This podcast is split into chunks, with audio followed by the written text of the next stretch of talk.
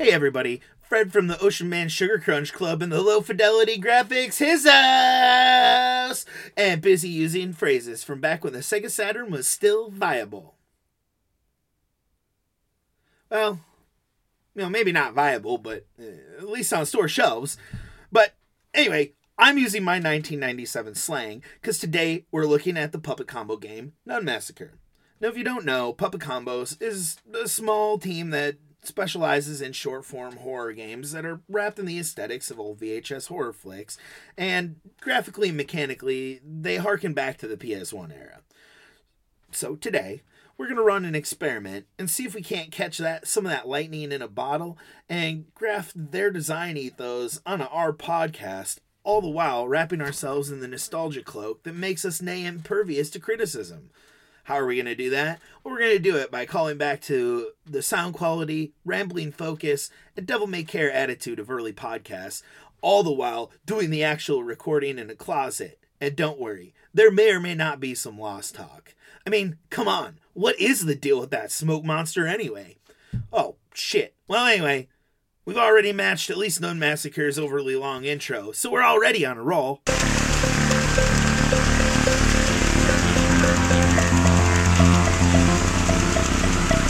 Hey everybody, Fred from the Ocean Man Sugar Crunch Club and the Low Fidelity Graphics, his ass! And busy using phrases from back when the Sega Saturn was still viable.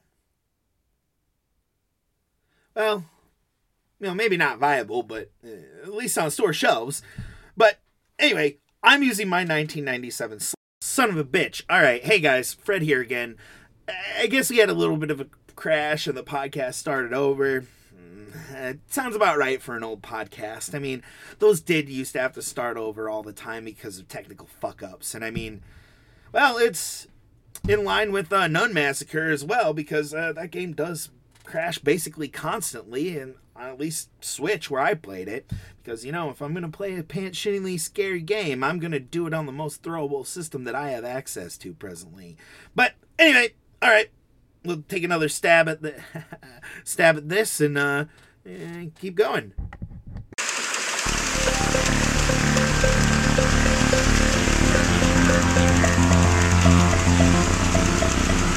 Hey everybody, Fred from the Ocean Man Sugar Crunch Club and the Low Fidelity Graphics, his! And busy using phrases from back when the Sega Saturn was still. Ooh, can you feel the spooky yet? Fred here, podcast crashed again. Still nowhere close to how many times Nun Massacre crashed on me, but it's still starting to feel very Nun Massacre up in here anyway. Game crashes sure really do creep me out. Oh, yeah. And now, I suppose is as good a time as any to tell you that just like Nun Massacre, this podcast features jump scares. And just like with Nun Massacre, if you want to turn off the jump scares and miss the whole fucking point, you can do that with this podcast too, by turning it off. Anyway, we're gonna try it again. Third time's charm.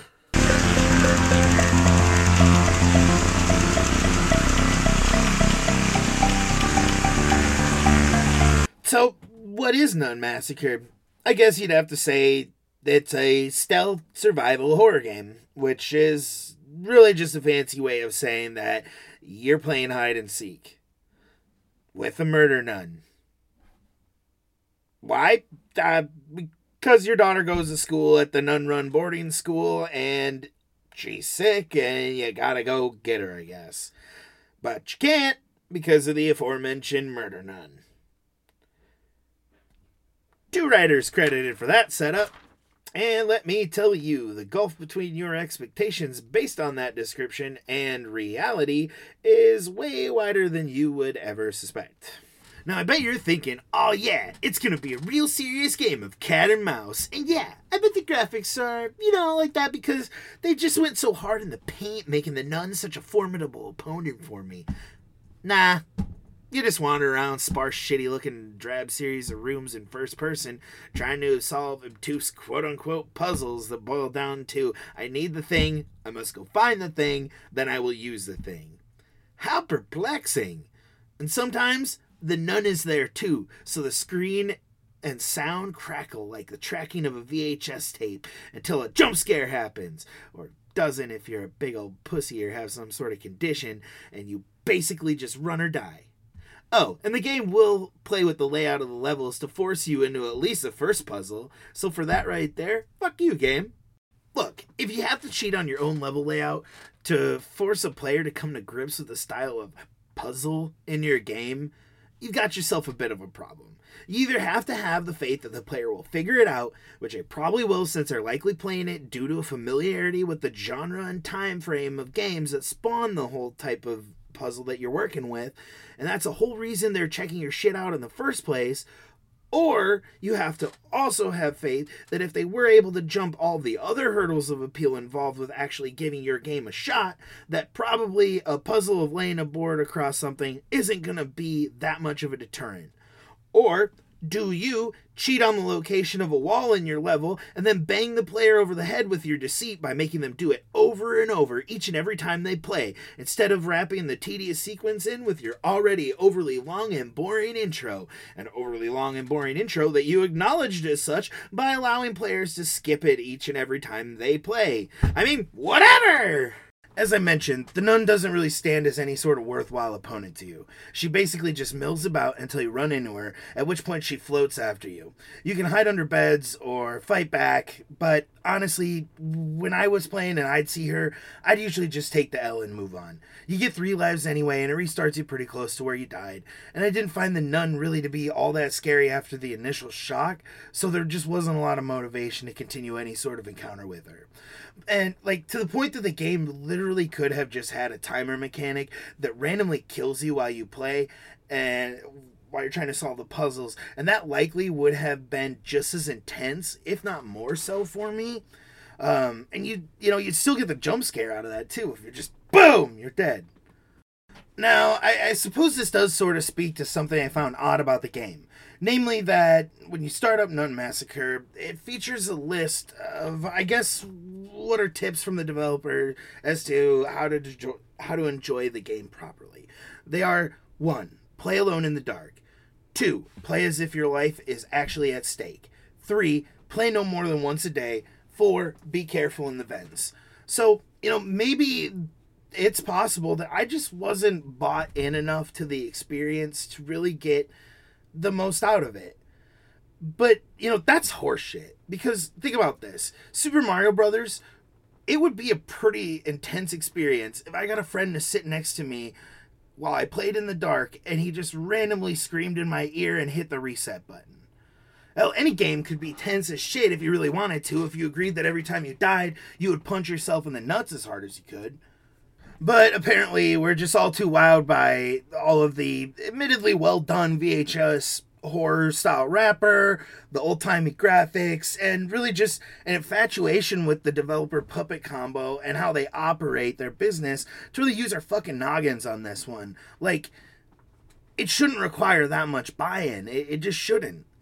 The game should give you no other opportunity but to buy into the experience you know, it, has been really tough for me to draw a bead on Nun Massacre because there's really a lot of it that I don't like, but there is a lot that I also love here. There's a lot to love. The aesthetics, they, they're great, and the sound design is phenomenal. Like, seriously, need to take a little aside here. The sound design is great, and if you're playing this game without headphones, you're making a mistake and there's also the fact that the game is scary as fuck. Well, okay, it can be. Uh, like the first time I saw the nun, whew, that did get my heart going. Uh, it was scary. It scared the fuck out of me. I was playing in the middle of the night, you know, 2 a.m. It scared the shit out of me. So it does truly set out to scare the shit out of you, and it does it. So it truly does what it sets out to do. It's just really going to desire a lot from the player to really kind of get its hooks in you. It's a lot like a late era Kool Keith or Captain Beefheart album. You know, there are still the flashes of brilliance that recall the better works that they're seemingly endlessly trying to recreate. And hell, some of the tracks might even be able to stand toe to toe with the best stuff on Trout Mask Replica but you know that's awesome because that is what you came for But then at other times you're listening to like how a Kool Keith character, Dr. Nogatco, killed Kool Keith's other character, Dr. Doom with three O's, for killing Kool Keith's other character, Dr. Octagon, the octogynecologist, because they're some kind of kindred spirits or some such shit, because his name literally is Dr. Octagon spelled in reverse and then you suddenly have like a post nut style moment of clarity where you're like, what the fuck is going on? What the fuck is all of this? Why am I trying to parse this? I am a person with bills and a whole games club to run. What in the fuck is going on? Oh, shit. Almost forgot. Jump scare.